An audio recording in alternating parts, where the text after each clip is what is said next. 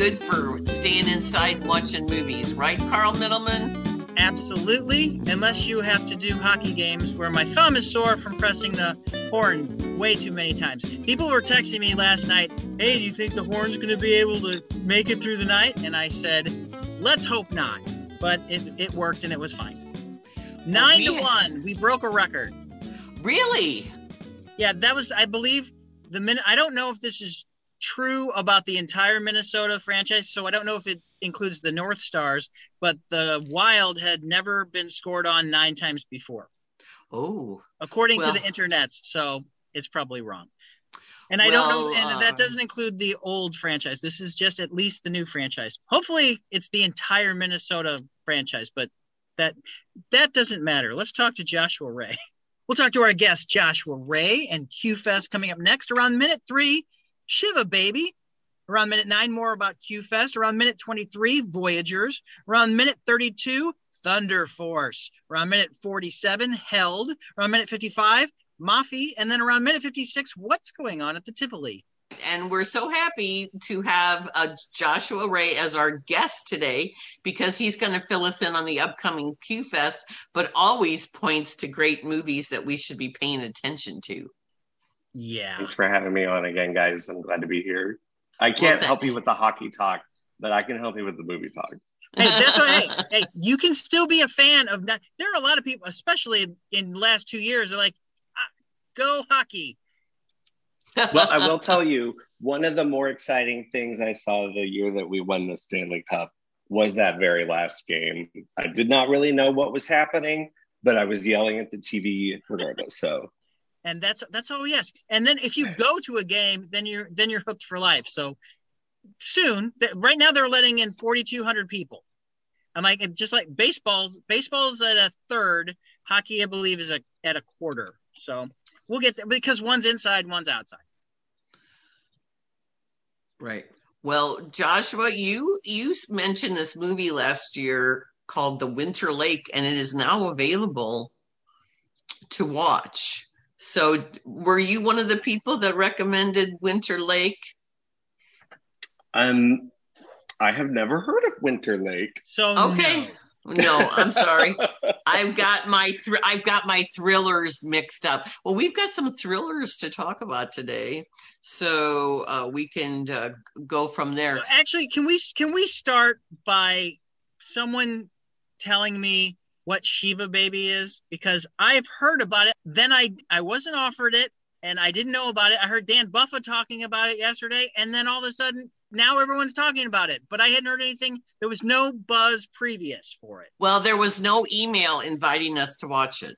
I'm just saying. I went back and Googled it, or I mean, you know, searched. But Joshua, so Joshua, you saw it. I have. Um, so, okay. Did so, you did you know about it beforehand, or did you just yes come across it? Okay. Yes. So um, first, let me say it is it's Shiva, baby. Oh, and oh, sorry, Shiva, like sitting sitting Shiva. Shiva. Okay. Right. So it's oh, like a week period of mourning um, for the Jewish religion, for Jewish Jewish folks, and that, that that's a actually, different thing. Right, right. It's it's a different thing, but it um, is also sort of a play on words for a sugar baby. Do you guys know what that would be? Yes. Okay, sugar baby is someone so, who so, has hold on. a sugar so daddy put, or sugar if mama. If you put a shiva, which is a Jewish, the week of around the funeral where you're in mm-hmm. mourning, and sugar baby, which would be someone mm-hmm. who looks for old people, this sends a sends a little uh, message of what the film might be about. So uh, it is Rachel Sennott who. So I'll, I'll say that I knew about Shiva Baby from the fall festivals. It did actually play at um, uh, Toronto, I want to say. Uh, all it the did. festivals from last it year are, are, okay. Great. Yeah, they're all kind of mixing in my head. Um, we were um, kind of toying with the idea of doing it for Q Fest because the lead character is bisexual, mm-hmm. um, which is a part of the plot and essentially what happens is at the beginning of the film you find out that she is um, a sugar baby. Um, she has an older man that who she's in a kind of financial relationship with. And she um, has to leave his apartment to go sit Shiva. Of course, um, you know, she, doesn't really let her or anyone in on uh, that side of her, and certainly not the guy that she's dating for money. Um, doesn't really know much about her either. She's feeding him a lot of lies. This whole fantasy. Well, when she goes to Shiva, he's there. So uh, the entire film is set during um, this funeral, and her parents are there, um, family members are there, people a part of the uh, culture are there, or, or uh, you know, close family friends are there, um, as well as her ex girlfriend. So it plays like um, a, screwball comedy of the worst anxiety you've ever had being in a room trying to tell three different people three different stories and keep all of that straight in your head. And it's a, it's a fantastic movie. Um, rachel sennott the, the lead is going to be a, a great star um, even if she's just sticks at this indie level um, the way that she knows how to deliver lines, um, her comedic timing is incredible. I will give you a little early preview of Q Fest. Um, we have a, a, film called Tahara, which is actually kind of similar in content. It's set during Shiva as well, and um, about um, two girls who are sort of flirting with a relationship. Um, one of whom is bisexual, and she's played by Rachel Sennott, um, the same girl who plays the lead of Shiva Baby.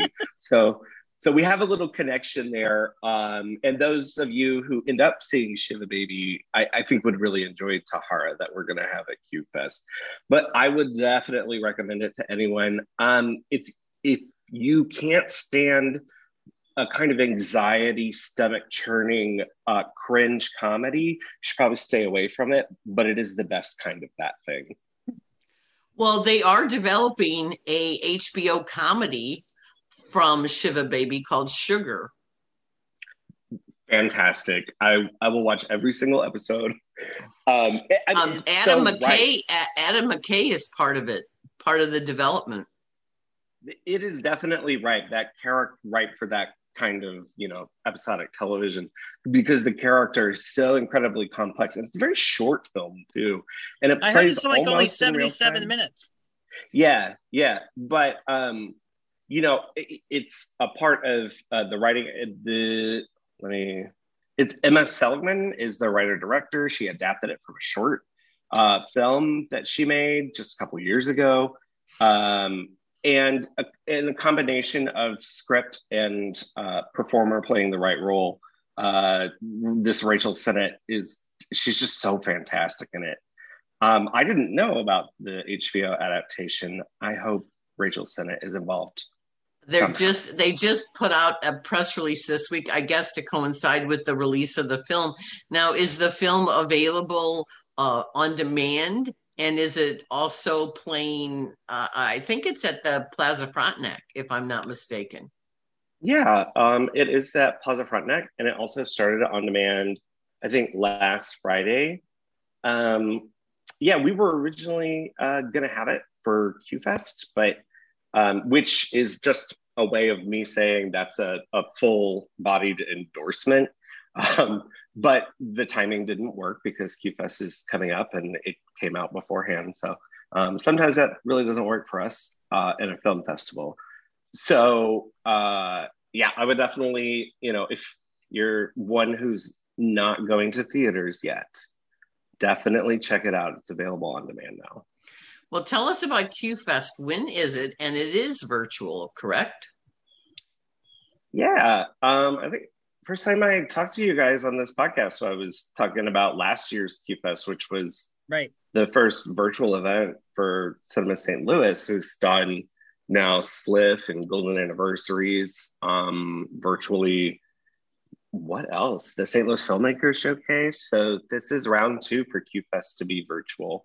It's going to start on um, Friday, April 16th and run through the 25th. Um, if you go to cinemastlouis.org, all the details that I'm about to spill are there. Hmm. um, but everything's through Eventive.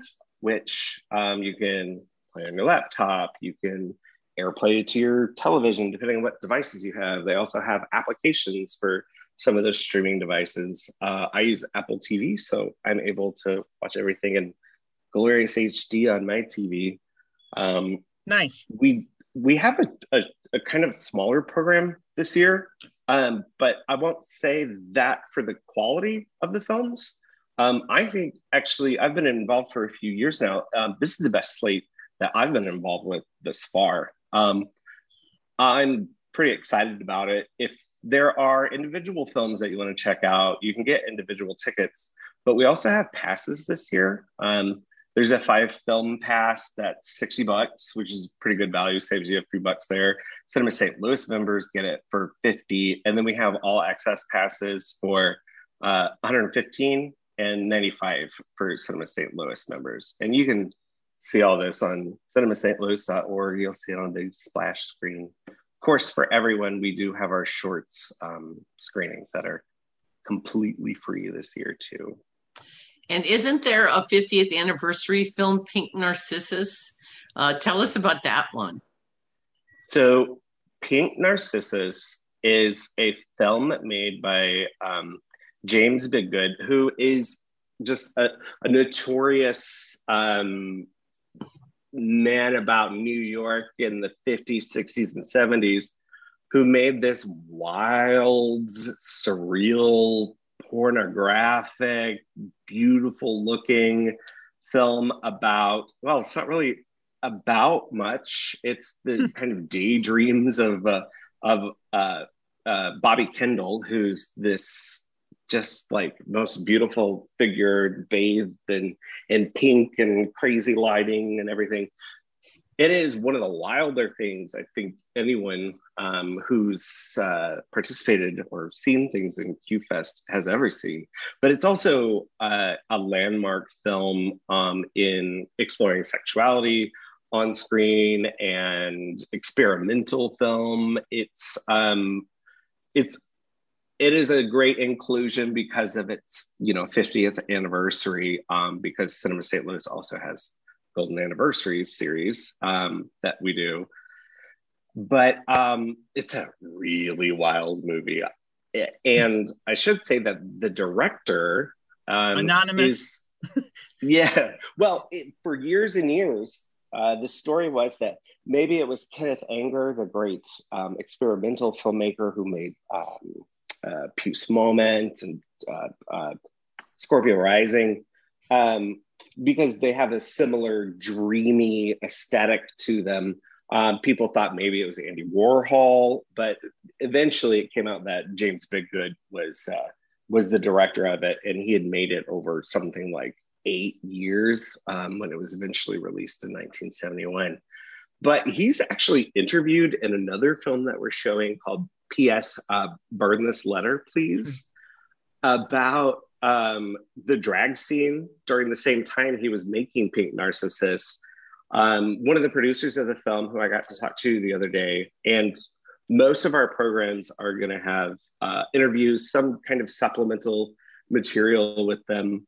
Um, this one in particular, the the producer found in storage these letters and began reading them. And he's a gay man and recognized in these letters um, that that they were gay men talking about gay culture. Some of the words they were using were familiar.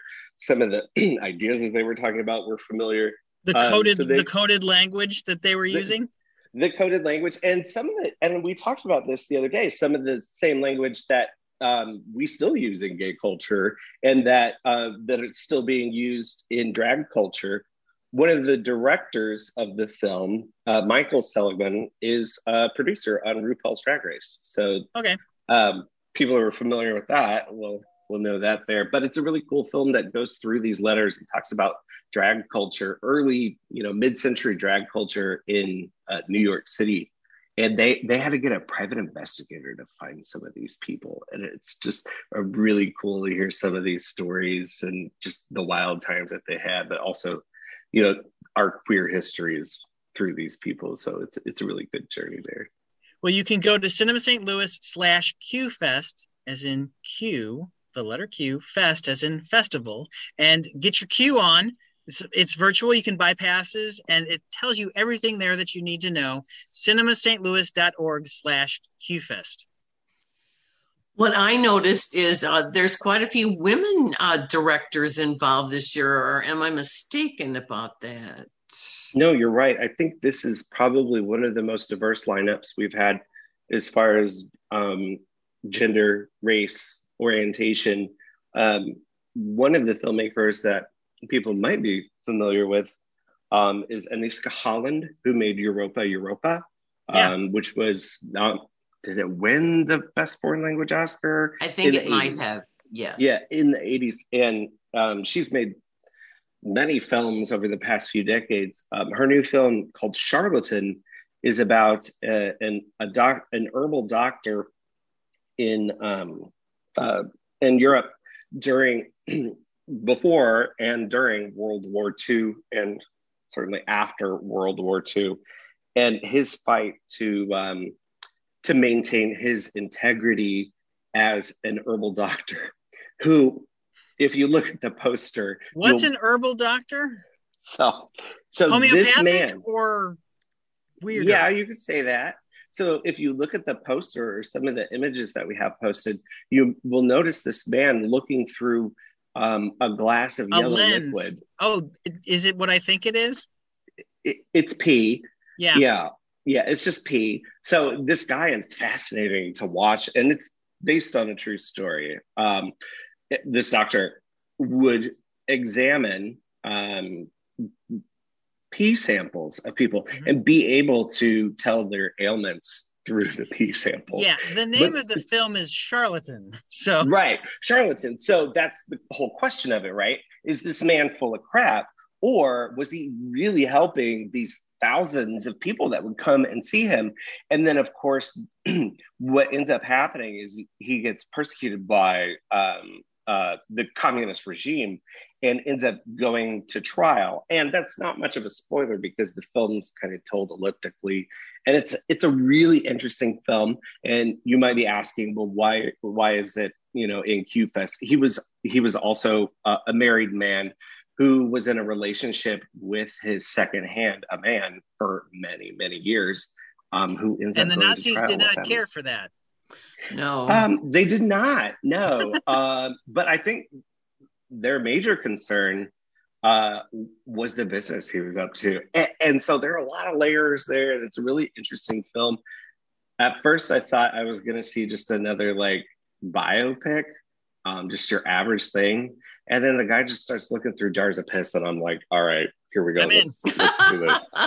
um, um, and it's a it's a gorgeous looking movie too. Well, um, my film reviewer, Alex McPherson, on my website, poplifestl.com, he has reviewed three of the films that are going to be at QFest Tahara, The Carnivores, Carnivores, which is rather bizarre, and Summer of 85. So if you're curious about those films, he has them posted on my website. And I do plan to see Charlatan because it looks really good. The one I'm curious about is Little Girl where this well, eight eight year old. Oh, go ahead. You say you you know what it's about. You oh no no no no. I, I, was just going to say that um, Charlatan was actually the um, I keep forgetting the country of origin. Let me just. That's okay. It's the Czech Republic, the right. Czech Republic. It was the Czech submission. You were going to say Czechoslovakia, but it's not Czechoslovakia. Yeah, I was like, um, that's what. What country is it now? um, but it was their submission for the foreign language Oscar this year. Um, let me say little girl is um pro i'm not going to play favorites. But it's your favorite. This one's my favorite. It is a documentary um about an eight year old girl um who is um well she, she's not sure yet. She well she, well that's the whole that's the whole thing. Right. um so uh, you know as they say biologically male. Uh but this little girl um, it's about her journey um, finding her gender and really about the parents and the questions that they have about this and some of the the just raw emotion that you go through just trying to raise a child and raise a child who knows who they are. This thing is one of the most heartbreaking movies I've seen in a long time. It, it's a documentary that's a, adopts the style of a lot of narrative filmmaking, similar to um, uh, Gunda from last year. Um, it's like a very gorgeous and aesthetically interesting movie. Well, it's, um, it's it's not. People would be curious if this is an American story. It's not. It's a French story. French. So these things are not just happening in the United States. Expand your world, people. They're having these issues in France and in Europe as well. You know, the enlightened people of Europe are having the same issues that we are having over here. Yeah, it's almost as if like people are so ingrained in in gender and gender identity all over the world that people have to struggle with this stuff. It's really just insane. But it, that's a good point that you bring up, Carl, especially right now. What's happening is that, you know, uh, most states in the United States have some sort of legislation against trans kids participating in sports right now. And this is a lot of what this little girl goes through uh, in trying to navigate school, something that, you know, the three of us surely took for granted. Right. Um, even though, you know, we all have our own struggles and everything in there, but just going into a classroom and whether or not, you know, someone's going to, you know, call you by the wrong name or like be abusive to you or be right. violent to you, like living in that fear. And it's, it's really palpable. And it's a it, I think a movie that a lot of people are going to be talking about this year. Good. Well that's wonderful because i think the more understanding you have on the topics the better it is. And that's in any any field. And uh, i think your lineup is really impressive this year. And i'm glad you're forging through. Year 14 yeah year 14 so exciting. And you know hopefully next year we're in person. But still it's such a great lineup. There's so many interesting films in here. And again just to reiterate we have the really cool shorts programs. We've done them free the past few years. They're free again. So if you just want to even check those out and get a sampling of what we do at qfest feel free to go to the website and get yourself some free tickets. Well, see, we're we're ending that talk on a positive note, and now we're going to bring everyone down about talking about movies that aren't very good. No. so, Lynn, would you would ladies first? You can talk about Lord of the Flies in space. I mean, Voyagers. Okay. Well, we, uh, that's basically what it is. Uh, it is a noble effort undone by just terrible cliches and bad dialogue. And I feel for the people involved because they try really hard. It's Tye got a good cast. Yes, Tye I, Sheridan. I like Tye Sheridan. I like Lily Rose Depp. And Colin this Fiona hit or miss. Yeah, Fionn Whitehead. You might remember him as Tommy in Dunkirk, yeah. but I had issues with Dunkirk where they I, mostly. I was not a fan of Dunkirk. I, I thought it was overhyped and overrated. Right. Well, because the they mostly all looked alike except you could tell who Harry Styles was because he had the pretty yeah but you didn't stuff. they didn't they it was a swing and a miss for me because I did not understand that there were three timelines going on. That was not made clear. That one was oh, one was three weeks one was three days and one was three hours. If I would have understood that more at the beginning you shouldn't have to watch a movie twice to get it Right. That's my whole thing too. Well, this Fionn Whitehead, if you go back and watch, because I did after seeing Voyagers, I went back and I watched the trailer for Dunkirk, and he's all over the trailer, and I'm like, I don't remember him. Well, yeah, but, but you weren't he... supposed to remember those people. You in the three week story, you weren't supposed to remember those. You were supposed to remember the people in the three hours and the three days. Okay, so he has potential, but this is what happens. Colin Farrell is this scientist and they have raised these test tube kids to not know the joys of earth to not know what it's like to play outside and have open spaces and everything. They are in a confined environment because they're going to save the earth or save humanity because we're ditching earth because we've ruined earth because of all the climate issues, drought and disease and everything. So now, is these... that is that said or are you implying that?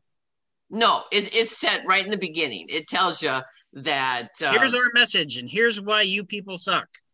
Right, and so these these thirty children bred for intelligence and obedience are going to take off for a distant planet that's going to take 86 years to reach. And so the, the premise is that their offspring will be the ones that will populate this planet. So, so hold on. If there are like only if, if there are 30 of them, is it 15 boys and 15 girls and they're all supposed to match up? You you can't really tell. I, okay. I don't know. Yeah you can't really tell who science, they all science, are because science, science. this is this this yeah, is the, support, the supporting people. So Colin Farrell is their mentor, and he decides, oh, I got to go on this voyage with them because they're just going to it. it I'm I'm going to need to help them. So he they embark and it's one of those you know how like in previous space movies they're all in pods sleeping you like know aliens yeah, no, no, this one, they're all functioning. They leave when they're like 10 years old. So we pick up when they're 20 somethings. So, surprise, surprise, the boys uh, determine that this blue liquid that they've been drinking every day is bad. And when they find out it controls them, they're like, "Well, we don't want any of that. Why can't well, they we do were right. yeah, so they're at a stage where they haven't experienced these hormonal urges. So it becomes a free for all, and the girls are terrified. And uh, the lust, besides lust, we have the lust for power. And so Fionn Whitehead's character, Zach, becomes this monster. I mean, it's this quick turnaround and he decides that Tye Sheridan, who's the natural leader, is no, we have to fight him because he wants to keep everything in line. And uh, why Cyclops? he is yeah. the born leader. Yeah, and so they have that issue. So then they're they're like, uh, it's it's really weird in terms of like you know like Red Dawn, you had all the little kids with guns yeah. So they're on this spaceship, which is confined, and it's all gleaming white hall, hall, corridors.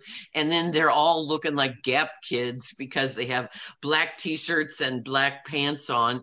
And so you have the three main characters, and then you have a couple supporting characters that have something to do. But then the rest of them all kind of stand around like, yeah, okay, whatever. And and it's written and directed by Neil Burger, who did Limitless. He did, so, but he also did The Illusionist, and he did The Upside. He did The Upside a couple years ago. Yeah, and, which pe- people really hated. But and he also yeah, did The Mighty have fallen. yeah, but he did Divergent, so he's he's used to working with kids in dystopian worlds. So it sounds like a mix of High Life, um, Midnight Sky, and uh, Lord of the Flies I, the last time I was on here, we talked about how bad Midnight Sky was. Yep. Is is it better than that? No. No. That's that's Lynn whispering the words no. Everyone. No, no. And I'm I feel bad for the kids because it had a good premise. Okay. And, yeah, but we also we also know in real life the story that came out in Oceania that kids do not revert to Lord of the Flies worlds. They they're actually helpful and take care of each other. If you watched 60 Minutes last week, they showed the real life story what happens when a group of kids, boys, got stuck on an island somewhere. They survived and they did they thrived until they were rescued. Lord of the Flies is just a story about everything that would go wrong. In real well, life, it doesn't work that way. Well, this is also co-ed. Well, uh, Colin Farrell has an unfortunate accident, so that's why oh, they have. So there's no adult there to take rain running a running thing. So he disappears like really quick, and and so there therefore that. But then you know how it's going to end, and then they have this montage. I'm not spoiling anything because they got 76 more years to go. Mm-hmm. Uh, they have a montage of everything that happens in the next 76 years just like that, like a couple minutes of like, this is what happens. So people are reproducing, blah, blah, blah, blah, blah, and they get to the new planet and they're So I'm not ruining anything, but they complicate this plot with Zach telling everybody there's an alien on board. Okay. So they think there's an alien. So So now they're paranoid. yeah. And then and then Colin Farrell was the link to the old world, and Lily Rose Depp's character has had a, a closer relationship to him than a, like a father daughter relationship. So she knows of what the world used to be like through him and his images. So you know, it's just forgettable. I gave it a C. Kent gave it a C. And uh, Ray Hartman said I was charitable because it sounded like pretty. It is available in theaters only right now. I'm sure we'll have it on demand date fairly soon. oh, let's hope so. Yeah. But I just feel the kids do what I mean, you know, they try. And and those three kids are gonna have careers. Now Lily Rose Depp is just starting out. She's in also that movie Crisis hmm about the opioid crisis. Yes, she is. And That so was also she, not very good. no, she hasn't had her breakthrough yet. I don't know if she will. But she plays the prima- the pragmatic girl in this. She's probably the most sympathetic character. So we shall see. Well, I asked for a copy of this on Friday, and I was told. I, I let's how can I put it um, nicely? I was told, "I'm sorry, the cutoff has already happened. You're actually better off not seeing it." Well, um, they uh, the um, And that was from someone at the movie company. well, we were told that they weren't promoting it. Let's Well- put it like that. Well, let's move on to something that I was actually pleasantly surprised about. I was dreading, and I wasn't going to do it. I watched it this morning. I wasn't going to see Thunder Force because Super Intelligence turned me off so bad to the Ben Falcone, Melissa McCarthy oeuvre because it was awful. And I said, you know what? I'm not going to do this to myself. And then I said, oh, oh wait, I, this is on Netflix. I can watch it at one and a half times speed. So it could be on in the background. And if it really sucks, I'll turn it off because our buddy Dan, Dan Buffa, he turned it off 20 minutes into it. And at 20 minutes into it, I was still okay with it. At 20 Yeah, minutes too. into it, I was fine with it. It, I know they're going, there's a lot of S bombs, not, it's, it would be, if it was released in theaters, it'd be a PG 13. No, no F bomb, which I was and not a lot of sex talk, but a lot of S bombs. But this would be PG 13. I was surprised. This would make a really good kid movie. If they had just cleaned it up a little bit, it would have been a good teen tween comedy because I don't know if that's what they're going for. I don't know if that's what Bel- Falcone would only be good for. We have we have discussed their pairing a lot. Well, Tammy was horrible, Yeah. This practically is their fifth movie together. watchable. The boss Is I awful as well. passed this up. Life of the Party was like my least favorite movie in that was in my 2018. worst. That was in my worst. I'm sorry, least Yeah. favorite that year. And and I just talked about super intelligence. Thunder. This I the bar was so low going into this for me. I said this. I knew it was going to be horrible, and I have admitted that I have watched it sped up on Netflix, which you can do if you watch it on computer. Not if you're watching it on your smart TV, but if you're watching on a computer, you can watch it sped up. And I admit that I did that, and I didn't hate it. I didn't like it, but I didn't hate it. Well, let's talk. Ab- to. let's talk about the premise because I watched the whole thing, and normal In- in- time, in- whatever. In in one hour and forty eight minutes worth. I got to watch it in less than an hour and a half, and I win. All right. So Thunder Force is two middle-aged uh, women. Now that pissed me off because they're both in their they're both fifty now. Um, I, because Melissa McCarthy is my age, and Octavia Spencer, she is also. They were roommates. She- They're they're both fifty year old women, and they age them down They should have been graduated in 1988. They've made them graduate high school in uh, 1994. So they're aging them down six years, which was unnecessary. And Yeah, it doesn't it was. make it doesn't also make sense of the music choices that they like. They make No. choices. They make music choices of 50 year old women, not of 44 year old women. I know. So the beginning, let's start this out. This is a world, Joshua, where uh, we have superheroes and we have villains. And it is no, no, we don't have villains. We only have super villains. We don't have any villains until I mean, we don't have any heroes until they create them 20 years later. Some some something in the world happened and made everyone with borderline personalities and uh, mental issues have superpowers. So They're everyone called- that has a superpower is a mentally disturbed person. Well, we, they're called miscreants. So this is a world in Chicago where miscreants cause havoc. Oh yeah. By the And- way, it, it only takes place in Chicago. No one else. They don't mention the rest of the world in this. This is a Chicago problem. Yeah, and you can That's tell. always a Chicago problem. Yeah. yeah, Oh, you sorry. can tell. Well, Miscreants no, in Chicago. Yes. You can tell the extras are so. Uh, you know they're forced to cheer on command. It's really, it's really cheesy. This is a very cheesy film, but the beginning where it sets up the friendship. Melissa McCarthy always plays these uncouth females, yeah and and uh, but the younger version of her, that's her daughter, and oh, that's great. The the scene with she's the, good. she she's good. good. I could That's have Melissa watched. McCarthy's daughter. I could have watched More. the the whole tween thing, like you said, Carl, as a whole movie because she's hilarious in the grade school because she just beats to her own drummer, and so Octavia Spencer is a brain. And they call her a nerd, and she's like, "I'm not a nerd. I'm just smart." That is a running theme. This, but her parents were But killed that's by that's what passes as a joke, by the way. right.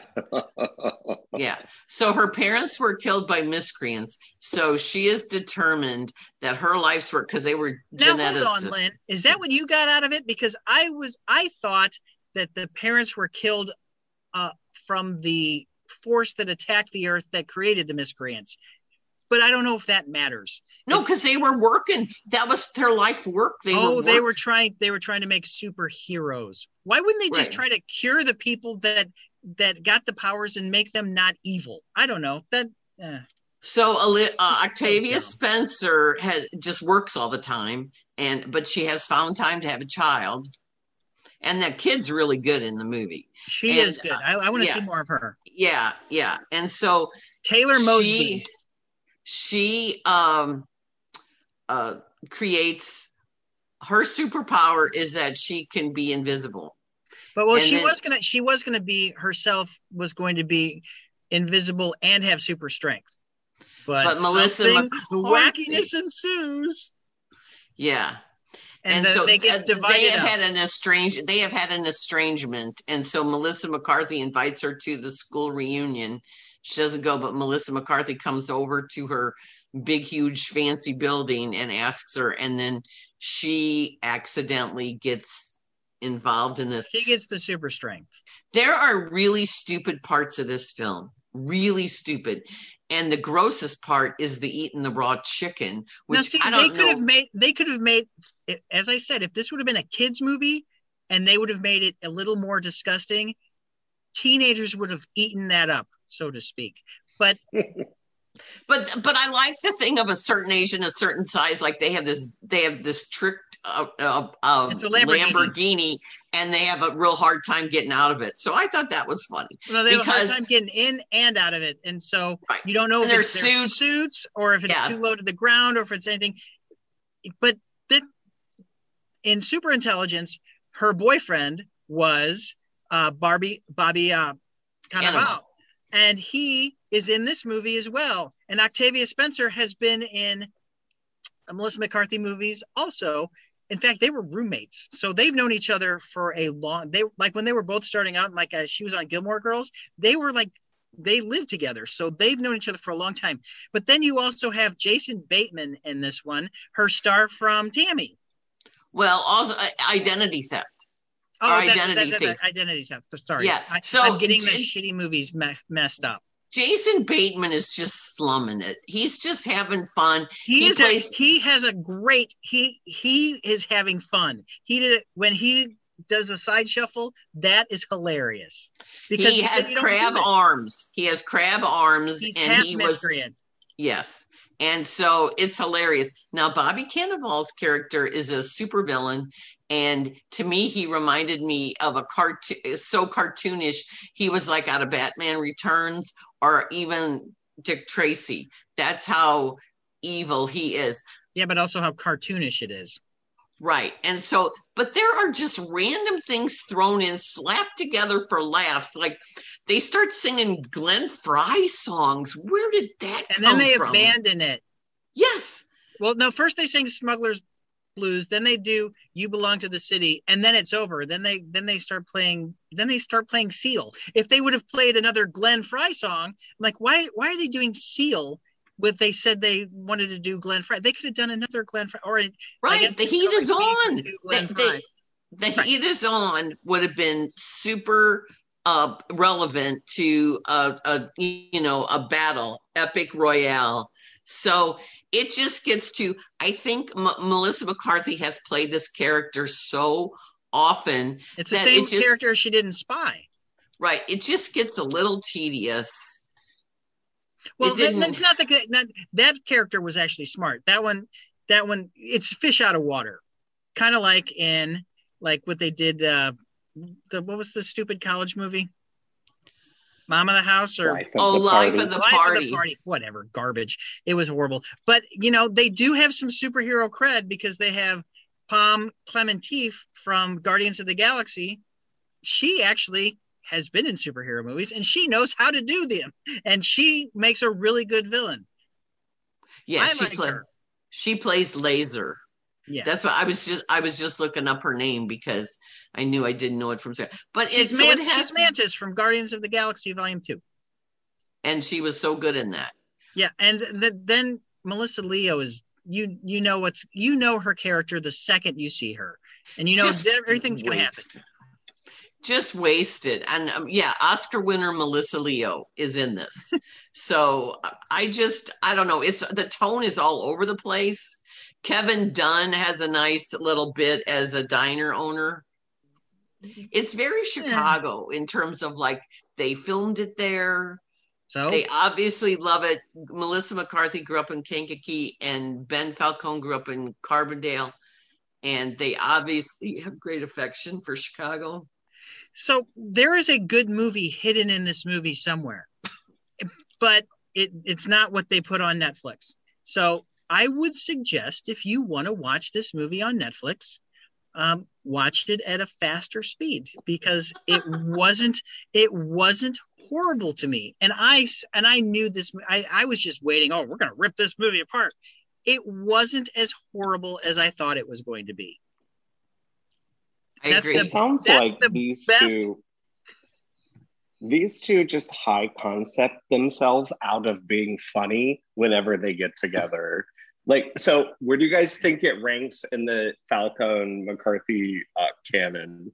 It sounds like it's pretty high, yeah, of considering. all the yeah, I think Of that's the a good five, point. it's it's in the it's in the upper tier. It's not it's not middling Falco McCarthy. It's it's it's in the high. Of the five, it's probably I I give it. But but what would what would be the best one of them? From the way you describe all of them together, I don't think that you could rank them. Right. They're unrankable. Which one sucks the least? But you know what? Okay, Right, right, this I read on Vulture, which was very funny. This, you know, Netflix gave Adam Sandler a whole bunch of money, and ha- they have made some good movies, which I have liked. But basically, Adam Sandler gets all of his friends together, and they go on vacation, and they make a movie around it. This is what they're do. Netflix has now done for two movies with Falcone and McCarthy. They're getting their friends together, and they're making a movie. And maybe the Sandler thing will work for them because there have been Sandler movies that or Sandler has produced that on Netflix that are watchable and I I still like Murder Mystery from a couple years ago with him and Jennifer Aniston. I thought that was better than it needed to be. So maybe this maybe McCarthy and Falcone can maybe they can do something like that. Well, the low bar has been set. So I do think people will uh, think of it as mindless fun. I think we're overthinking it. They didn't. Yeah. Or maybe they maybe they did. It sounds like they did. I don't yeah, it's it's just some some really goofy stuff. When when Jason Bateman and Melissa McCarthy are in the restaurant and the appetizer is this seafood tower with all this crab and he goes berserk. That's just Yeah, but then and then she's gonna she puts butter on him and, and Old Bay seasoning. Now see, I thought that was kind of funny. He he is probably the best part of the movie. Yeah, and and you can just tell he's no, just the, the not, girl, the the young girl is yeah, the young girl. You can just tell he's just just going Having with fun. it, just having fun, just totally a palate cleanser after Ozark. So, Uh, You Yeah. remember he he was a comedic actor. well, if you watch after Jessica Walter died and they were showing so many clips from Arrested Development, he is the straight man in that, and he is so good at being the straight man around all those crazy people. Yeah. He's good at it. Yeah, he's very good. He was he was a guest when I saw Letterman in person, and he was just charming and delightful in person. And he's married to Paul Anka's daughter. And many people will be going, "Who's Paul Anka?" Puppy love. Yeah. Is that right? Is that right? No, no, no, no. It's um. Oh God, what did he do? He did that Diana song. Didn't he do the theme from the? Didn't he write the words to the theme song from the Tonight Show? I. Um, I think you might be right about that. yeah. I thought he sang Puppy Love. Who sang Puppy Love? Um, I thought that was Pat Boone. Aren't they all the, eh, the same? Well, they're all, you know that whole that whole fifties uh pretty boy ilk, the Fabian, Paul Anka. It was Paul Anka. I was right. Puppy Love, 1960, Oh, number two. Woo! okay. Well, good. And then Donny Osmond made a made a remake. of Oh, that's why I'm so confused. Okay, yeah. All right. I knew Well, it. I knew it. well, speaking of uh, uh, All right, I'm done. I have nothing else. Yeah. So I, I Well, got my win for the day. Okay, speaking of times, those kind of times, we have the mystery thriller horror film called Held. It is by the directors that did The Gallows, which was a surprise indie horror movie in 19 in uh, 2015. Okay, so I didn't see it. Okay, so So how the can you talk about it? well, I'm going to talk about Held. Okay. Uh, oh, you didn't see and, the um, gallows. you saw yeah. you saw hell. Yeah, Okay. I, I saw Held, which is out in theaters and on demand as of yesterday. It's a, it's actually playing at the Edge in Belleville. Okay, so it has it has um good concept, and then it has this weird twist in the middle. I mean, I was with it, and then it goes into uh, so this couple they've been married nine years. They're having rough patch, and they decide to have an anniversary trip to this. Oh my god, it's so gorgeous! It's uh, you know, like the rental they you know do a vacation rental by own you know owner airbnb so this is this really cool modern house in the middle of nowhere and i found out it was a home in clovis california which is near fresno and my sister and brother uh, my sister and brother-in-law lived there in clovis so anyway it's a smart home so it has all this nifty bells and whistles technology and then it uh, has a security system integrated. Well, so the wife gets there, and the wife, Jill Awbrey, wrote this movie. She isn't, I would say, the best actress for this role, but she does okay. And then her husband, Henry, is played by Brad Johnson, who Bart. was the Bart Bart Johnson. Bart Johnson. I'm sorry, Bart right. Johnson, who was the coach in the high school musicals. Yes. Who he played Zac Efron's dad. So they're there having some wine. They get a little woozy. They go to bed, and she has having this weird dream that she thinks there's an intruder in the house.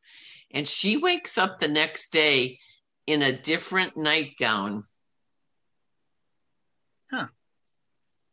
And there are two cups of coffee and a rose and a note on the end table and they're all like freaking out. And then all of a sudden, uh, they decide, oh my God, we had an intruder. Their closets have been taken over with retro clothes.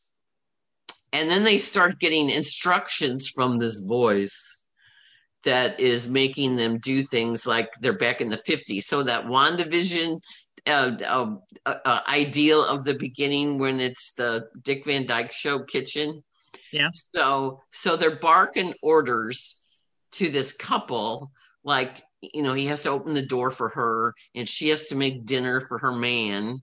And it's like we're back in the 50s. And so it turns into Stepford Wives. Little demon seed there. It's a home invasion thriller. And wait, wait. so how is it how is it a home invasion film if they're trapped there. Yeah, well, they got this intruder. But the intruder is the home itself. No, there's a guy. Oh, there's okay. a guy. this guy, this guy is a mask intruder with these Oh. ominous, ominous boots. You just see his boots, then you see a flash of his black mask face, and so uh, they're totally freaking out. Things are happening, and it escalates. And then they have some logic goes out the window, and they have this really horrible twist. Then there's another horrible twist. Oh, And more then- than one twist. Yeah, and then it just sort of gets ridiculous. But it starts off good. Okay. I will not see it. Yeah. That's what I have to say about it. You you've sold me on it. I'm not going to see it. I'd rather watch uh, High School Musical again.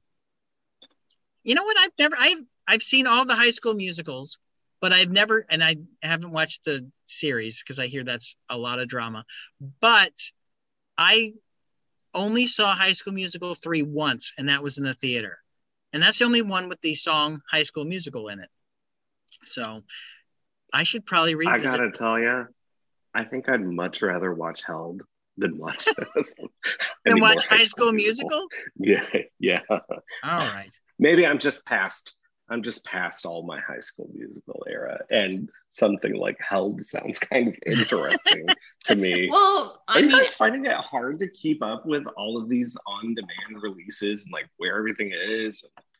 But yes, Like I've I, never, I've never heard of this. well, well, this I, is from Magnolia slash Magnet, and you know when Oh, it so has we'll get the it at the end of the year. magnet, you know when it has magnet on it that it's going to be kind of out there. Yeah, that's freaky. their kind of like horror or you know more outre like uh, uh, label of Mac of Magnolia, which is already you know like an indie brand. But right. Yeah, Well, those yeah. don't tend to get a very big uh, notice or very big release. Right. I've well, it was in, it was in my email, and at the time we didn't have much for last week, if you recall. No, I've the movies I've seen all come out next week. I, I saw Bromance and what else is coming out next week? I've already seen it. And so, Well, the Truffle Hunters is finally coming to St. Louis, so now we can review it. and there was a and I watched something. Oh, uh, Ruby Rose and Morgan Freeman. I Oh, saw that. Vanquished. That comes out. That comes out next week. Oh, oh, uh, oh, that's good. But this is a time of year where we're we're just not. And then IFC put out Moffie, which I did get the link yesterday, and I I haven't had time to watch it. But that is a BAFTA nominee. huh? Yeah, the BAFTA nominees are pretty wild this year, huh? Yeah, and that's this this week this weekend. So, but this is about apartheid in 1981 and it's about this soldier who's trying to hide his homosexuality and Moffie Oh, I did is hear about that. yeah, and the guy's nominated for for actors. So I'm looking forward to it because it's gotten a very high rating. But anyway, I must have totally missed this email from IFC, so I went back and I requested it. So I'm late to it. All right, before yeah, we Monkey's wrap up, one that came across our radar for QFest, but again, like the Timing. the release timing just didn't Mhm. work. So I never got to see it, but I'm excited to see it, of course. before we wrap up, let's talk about a local St. Louis landmark uh, that I didn't realize was for sale, and it is. It's the Tivoli in University City, um, the old classic theater that now has three theaters in it. Uh, Joe Edwards, who I didn't know owned the Tivoli, uh, he sold it to a church. Lynn, you Uh, you you took, broke this story on Facebook after Channel Four kind of mentioned it in passing. Yeah, election night, uh, Channel 4 had a segment, and I was like, what? One family church, the pastor, uh, Mr. Roam, is it Brad Roam? That's probably where I got the Brad from. Roam, R O A M. Uh, the Tivoli, uh, Joe Edwards had been leasing it to Landmark Theaters. And Landmark reopened Plaza Frontenac, but hadn't reopened the Tivoli. And we were all wondering what was going on. Well, this church has been leasing the Tivoli for Sunday worship, and I think they have a Wednesday. Uh, Yeah, but they've been doing that for a while, even before I think before the pandemic they were using it. Right, like 2016, they've been using this on Sunday mornings. Well, now it's going to be a house of worship, but he knows the history involved in the Tivoli, and he says he wants to start showing movies there as early as this fall. He wants to have cheap concessions. He wants, he uh, made the statement exciting and socially relevant films. So I don't know what that means in terms of a church church's values. Does that mean it's not going to have to pay taxes because it is now a church? That is It's a it's a house of worship, so I don't know, but I think we all freaked out because we as critics are so used to going there for art house movies and also St. Louis International Film Festival and uh, other things. And uh, if a edgy art house movie came to town that's where we went for the screening. Joshua since you're involved in cinema st louis writing for the lens do you know anything? Uh, well, you know, I won't speak directly for them. They did put out a press release um, that they were in talks with One Family Church about continuing to do programs uh, with SLIFF and potentially other festivals, um, like you know Q Fest and Golden Anniversaries and things like that. Even though that's typically at the downtown library, but um, you know, not, certainly not speaking for Cinema St. Louis the news is concerning. Um, I had someone had sent me what you had posted, uh, Lynn, uh, and I saw it, you know, during one of my beautiful bouts of insomnia, and of course, immediately started researching One Family Church and like thinking about what sort of programming they might do, what kind of lens they're viewing film from, and um, you know, you don't you know, there's nothing specific there. So immediately in my mind, I'm like, well, I'm thinking about some of the films that I've seen at the Tivoli uh, that were very special to me, that are films that I'm concerned I would never see.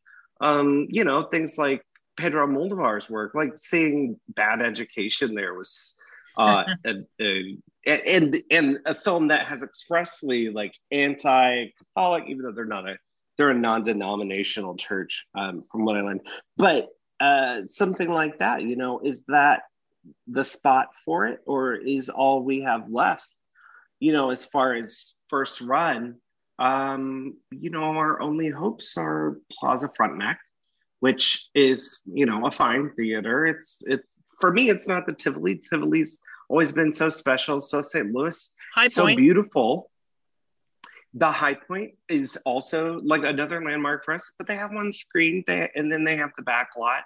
Um, and they tend to, even though during you know the pandemic and during right now they've been screening a lot more independent work, they tend towards the mainstream. Right now, I you know um, um I do a lot with I work full time for Webster University, uh, but I'm not affiliated with the film series. But the Webster Film Series is is the thing to see first run independent uh, foreign uh, documentary films right now. Some of the great work of the past couple years has been in their virtual cinema, but these are also things that might have made it to the big screen at the Tivoli. So I, you know, it is it is definitely concerning um, as far as content, but you know, the gentleman and I forget his name, but he he The pastor. seems to the pastor um, seems to be of an independent mind. They're a non-denominational church. They seem to have progressive values. Um, he himself was an actor and Yes, a our buddy. Tom Stockman. Our our buddy Tom Stockman brought that point out. He's like, you know, this guy has been in independent films himself. Yeah, He you was know, in that only takes you Toolbox- so far. He was in Toolbox Murders by Tobe Oh, Hooper. Tobe Hooper. Cool. Yeah. That's awesome. I didn't So know that. that's that's but I would say, that doesn't say anything though. yeah, James Woods is an independent film all the time. Like, you know, it's not, it's, you know, and I'm not going to compare him to him. I don't know this man, but, um, you know, he was also a musician who uh, toured with the Watson Twins, a band, country band that I kind of like. Um, but uh, So there's Any- you're keeping an open mind. His name I'm is keeping an open Brent. Right. Yeah, his name is Brent Roam. Okay. Well, uh, many people freaked out on my Facebook post, including Joe Williams's mother, Marie, and that sparked oh, that our everyone. plaques. The plaques We have our there. We have our Joe plaques. We have the honor Joe would Joe Williams. his plaques in a church. and Joe Pollock. So uh, Jim Tudor contacted Brent Roam, and they will give them back to us. Yeah. So Joe Williams would hate that his his plaque is in a church. So Joe Pollock wouldn't be real happy about it either. So Well, so so anyway, they're going to give them back to us. Hopefully, we'll get them, and we'll have to have a new home for them. hmm. Hmm. Well, um, you know, I don't know if you two have any scoops on a draft house. No. Um, well, no. Did they you filed know, for it- bankruptcy? Didn't they?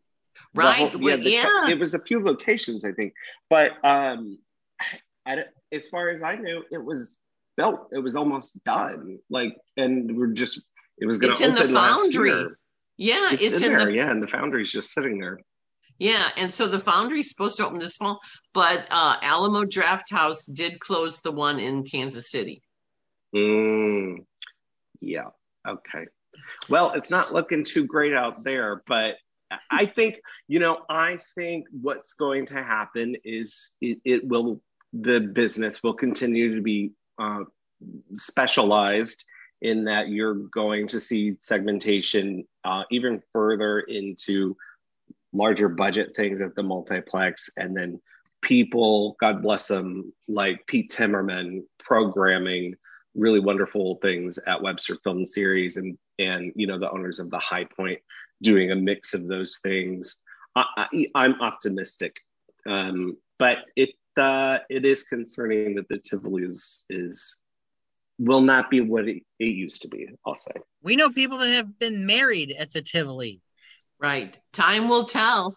Time will tell. Yeah. Some of some of my So favorite that was a moments. house of worship before then, I guess, too.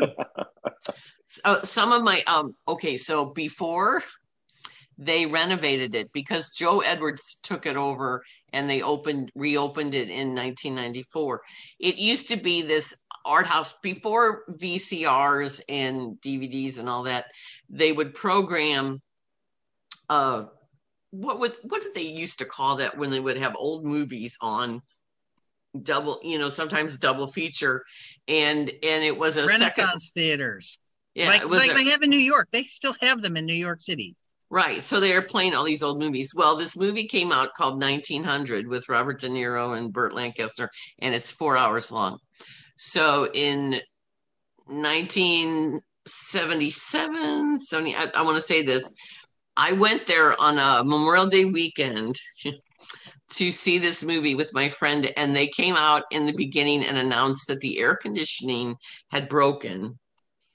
And so if we wanted to sit through this four hour movie in a hot theater, we could. No refunds. So we did. You did it. Wow. Yeah, I know. That's, uh, that's and then real- the bathrooms are broken and our soda machine's broken too. and uh, that was when it was really pretty divey, Sketchy. I would say. Yeah. But some of my favorite movies, like you said, I mean, Fargo, seeing Fargo there, seeing uh, really great uh, documentaries, being part of SLIFF on opening night, getting to interview directors. Oliver Stone was there. sit I got to sit next to Will Forte. was it Will Forte? Yeah, it was. yeah, Who for just had a baby. Nebraska. His wife just had a baby. I'm sorry, Eh. his partner. They're not married yet. They're his fiance had a baby. and uh, Oliver Stone was there for on November 22nd for the anniversary showing of JFK. And Joe Williams interviewed him on the stage. And so there's been just great moments at the Tivoli over the years. I think um, I saw Blair Before- Witch there the first Bef- time. before he was ostracized, Kevin Spacey came out right after the showing of Casino Jack, which was George Hickenlooper's movie, and George Hickenlooper had died and was supposed to be at the festival. And so all of a sudden the curtain opens and it's Kevin Spacey, and everybody went crazy because that was when he was, you know, Yeah. well thought of. Before everyone Yeah. knew. Yes, Oscar winning director. But I will say the Tivoli's got such a history and all those posters, all those movies that were made in St. Louis. Speaking of, before we uh, end it, uh, there is an Oscar nominated short called A Love Song for Latasha that everybody can watch on Netflix. And this category, la, la- uh, documentary shorts, is really crammed with good work this year but I would say this is the front runner. And after uh, the nominations came out, Netflix had like a thousand percent increase to watch this film. It's only 12 minutes, and Latasha was born and spent the first five years of her life in East St. Louis. So, how about that connection, which we didn't know? So, anyway, right now is a time where if you want to watch the shorts, the animation, the live action, they are available at Plaza Frontenac. The Tivoli used to show them, remember? And then that's how you always, if if you um, do the Oscar pool, Oscar night, if you do a ballot, Those those are the ones that get you. those are the Yep. ballot busters. Every time. So if you want to see them, and then a lot of them actually you can find online. So I wanted to bring that up. And uh, on opening day, the Cardinals had two films.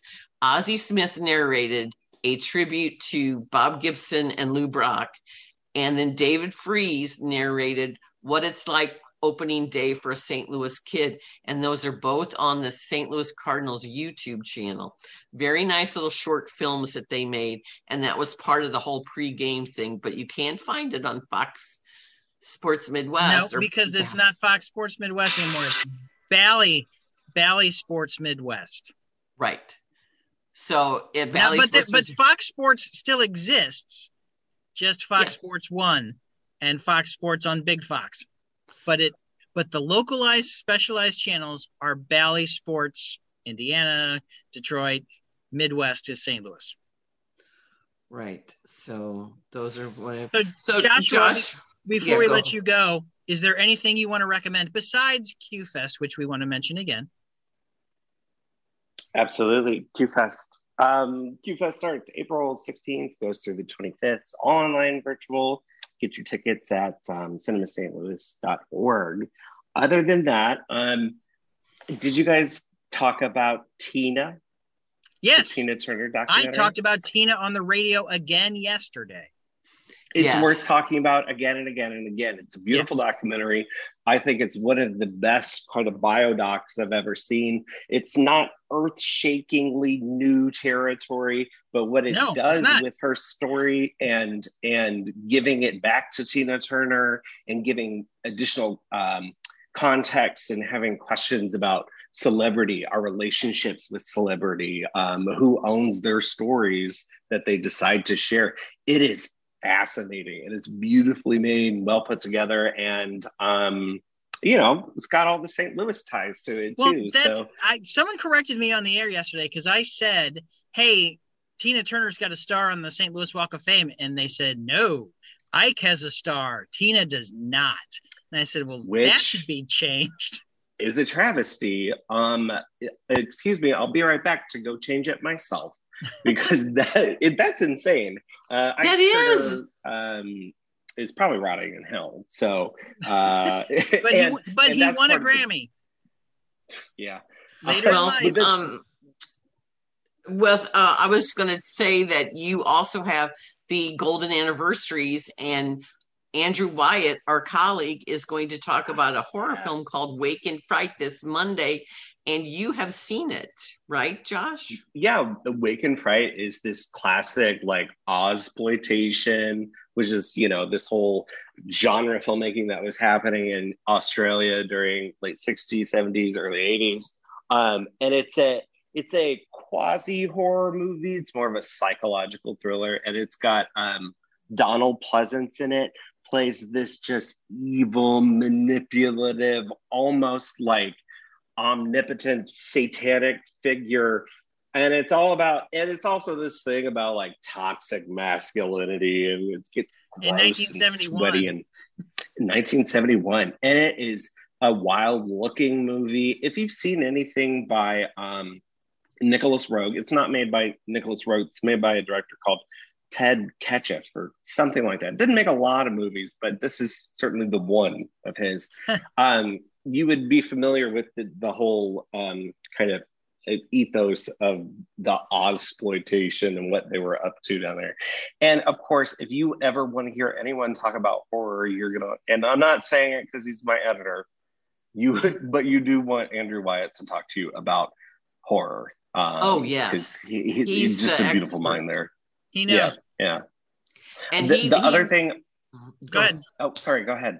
No, I was just going to say he will take a horror film that you've dismissed and tell you reasons why you need to see Why it. you're wrong. and absolutely make the most compelling and convincing arguments you know and we've had a few of them uh, but there are, are also some really you know he sees things differently and so to have that viewpoint and to be able to talk to andrew you know if you're not someone who typically has access to you know chat with movie folks it's a really great opportunity to do these golden anniversaries things i got to do one on um, last picture show back in january that was And Larry McMurtry so much fun. died recently. I know, I know. And I wish I had done even more talk about Larry McMurtry in that context beforehand. But um, I did get to give him some ownership over the film, which felt um, pretty good in retrospect. So Good. Because I think people was gonna- forget that. Go Right, ahead. Yeah, Josh. I mean, it's it's it's the book. Last Picture Show is his book. You know.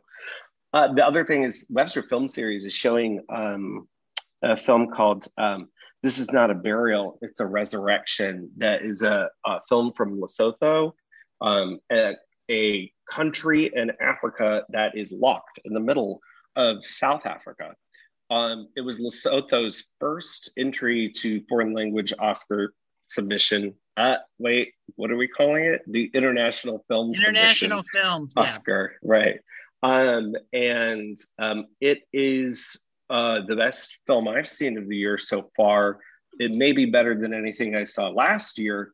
Um, it is a surrealistic journey of this woman who her son dies, and she goes on this journey of self discovery, of ownership as her land is being taken over by, or her ancestors' land is being taken over by what is ostensibly corporations. Um, but it has the vibe of Tarkovsky or Kubrick. I think those are a lot of the touch points for people. But it's um, a gorgeously shot movie. It's the color in it like you've never seen uh, or haven't seen in a long time, at least.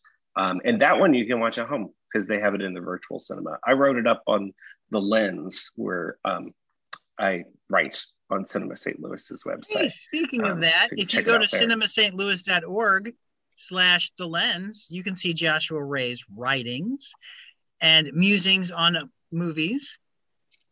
Yep. Where else can we find you, Joshua? Um, you can find my Instagram and Twitter. It's at crispy retinas. I, I won't tell the story. It does definitely have to do with Donald Trump looking at the um, solar eclipse. Nice. Okay, I told the story. Uh, but uh, also at Letterboxd at um, I'm Clifton Wayne. I, I, I know someone that just went on Letterboxd the other day and got in a in a what was the a rabbit hole and wound up reviewing and doing 450 movies in a weekend because that's what happens when you go there yeah what what happens on letterboxd is that you have this initial rush of like oh my god i get to record everything four I've stars four stars three, wait. right. but, but then you he, get addicted to it yeah. he was upset that you could only you can't give zero stars you can only give a half of a star a half of a star one half of a star. I gave something one half of a star. um, the other day, I only have five movies on there that I've ever done one half of a star. Movie put up Plan Nine from Outer Space. I've never seen it before. Oh, it's it's put it up on bad. April Fools. Yeah, yep, it lives up to its reputation.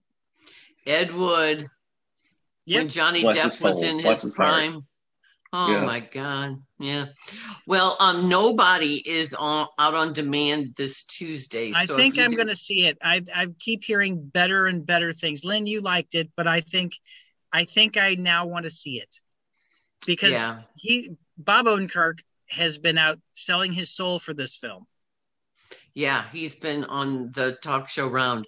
Well, everybody enjoy your beautiful April weekend, and more hockey, hopefully more hockey, more hockey, more hockey. Cardinal and, well, and the BAFTAs are this week. Uh, the Screen Actors Guild were last week. I think the Oscar race is shaping up, and I we'll think, have more. Uh, I think Best Actress is now more open than it was before. Yes, I think Best Actress and Best Supporting Actress are the question mark. I think the actor and supporting actor are cemented. Okay. And it'll make history if uh, Chadwick Boseman and Daniel Kaluuya win. But I am of the opinion, and we'll talk about this more in a, a upcoming episode. But I am now thinking Minari might be the Dark Horse upset. That's not. That's not. It's not an upset. people people love that movie. It would not be an upset if it won. But I'll tell you, I am not the hugest fan of Nomadland but the second I saw it, I knew that that thing was going to win Best Picture. So um, just just because of my Oscar pool, it is going to be an upset if Minari wins. But Minari is the far better film. Because you well, now hold on, you you you have already filled out your Oscar picks now. Oh, of course. I mean, they're all here. Right, right, right, and right. Nomad Nomadland is one that will not change, and it hasn't changed. I called it months ago. I think it's going to happen. Now, what happens if Gold be... Derby the day before Gold Derby puts Minari up top? Would you change your Would you change your betting? No. I don't listen no, because, to Gold Derby. No, because I think everything like the only thing left is BAFTAs, and I am very confident that Nomadland is going to pull out there. Um, I think the only thing that really could upset at the BAFTAs is uh, Chicago Seven. Now, now that would be an upset. Yeah, blah. yeah, that that yeah. would now. Um, we do have the Independent Spirit Awards coming up, but that's not everybody that's nominated for no. an Oscar. But I do think because it's been such a long Oscar season, uh, such a long one, and uh, Nomadland's been the front runner all along. and uh, we remember La La Land and Moonlight. You're right. I, and just like in that case, I'm not going to be mad if the one I thought was going to win doesn't win and wins uh, Better Picture wins. So, so I, I will I will be okay if Minari wins. You can find me on Twitter and Instagram at underscore Carl the intern. Lynn, where will we find you, young lady? You can find me in the Webster Kirkwood Times and on KTRS every Thursday night with uh, Miller Furniture presents Lynn Venhaus Goes to the Movies on Ray Hartman's St. Louis in the Know. I'm usually on around 10 20, 10 30. And then uh, I have my own website, poplifestl.com, which we have three movies that are for on QFest right there. And then uh, we are here every weekend. Oh yeah, I've been on the Mark Reardon show and the Annie Frey show for the last two weeks. I keep forgetting to mention that, but well, you should. And I'm I on all the socials. Joshua, thank you for being on with us, sir. Thank you for having me again. I'll look forward to the next time too. We'll do yes, it. Yes, and we always look forward to you being on. Thank you. Thanks. Bye bye. Stay safe. Get vaccinated. Shop local. Bye bye.